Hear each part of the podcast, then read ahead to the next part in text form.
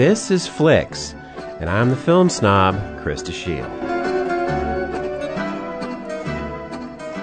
Molly Ivins was a Texas journalist who gained fame for writing a popular syndicated opinion column in the 90s and early 2000s. Her acerbic wit took aim at powerful politicians, which made her many enemies, but even more fans. Her death from cancer at age 62 in 2007 inspired widespread mourning among progressives and independent thinkers.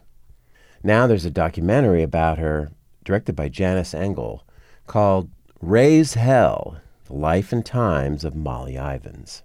Interviews with Molly's sister and brother tell of her upbringing in Houston, daughter of a well to do oil company executive who was a strict conservative. In the 1950s, journalism was still considered a disreputable profession by many, and certainly a rare one for women. Her choice of career, along with her views on civil rights and other issues, led to estrangement from her father. She went to Smith College and spent a year in Paris, which opened her mind to a world far more interesting and diverse than she had known in Texas. Her initial employment at the Houston Chronicle saw her relegated to so called women's news, fashion, cooking, and so forth. She left to work for the Minneapolis Tribune, where she got a taste of real reporting a series that she did on local radicals inspired some hate mail, and she discovered that newsrooms were fond of what they called objectivity and what she called horsepucky.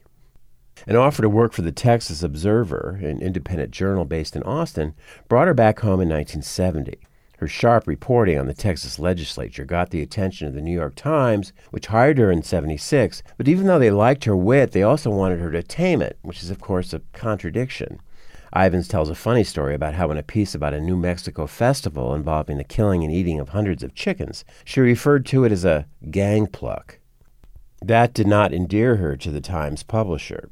She ended up going to the Dallas Times Herald, which gave her creative freedom, and that's when her biweekly opinion column took off. Molly Ivins was an imposing person, six feet tall and big boned, who refused to be intimidated by anyone. When George W. Bush won election as governor, she pilloried him without mercy. When he ran for president, she warned the country that bringing Texas politics to Washington would be insane. She wasn't wrong. She was famous for her quips as well. One example is when she said a right wing speech by Pat Buchanan at the 92 Republican convention probably sounded better in the original German. The film doesn't shy away from her problems, notably her decades long bout with alcoholism. But ultimately, the impression one gets from Raise Hell is, surprisingly, of a vulnerable, even insecure person who nevertheless excelled at courageous truth telling. If Raise Hell piques your interest in the subject of independent journalism, I have another movie for you.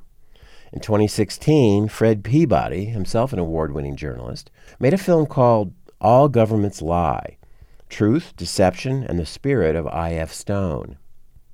I.F. Stone was an investigative reporter connected with left wing causes in the 30s and 40s, who was then blacklisted in the 1950s after reporting that the government's explanations for the Korean War were false. His response was to self publish a newspaper called I.F. Stone's Weekly, which defied the odds by becoming widely read by the public.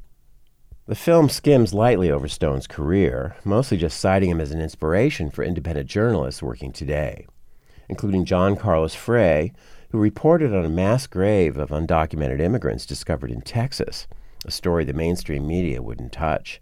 Amy Goodman of Democracy Now!, a daily news show that on a shoestring budget presents more information in one day, I would think, than you'll find on the networks in a week, and many others. The indictment of corporate media is devastating. We're reminded again how the news outlets marched with a steady drumbeat to the war in Iraq. We also see numerous examples of how the media is more interested in entertainment than real news. In one notorious instance, an MSNBC anchor breaks away from an interview with a State Department official to tell us a breaking story about Justin Bieber. All Governments Lie is a wake up call for a country that needs a truthful press to counter the official spin from the rich and powerful.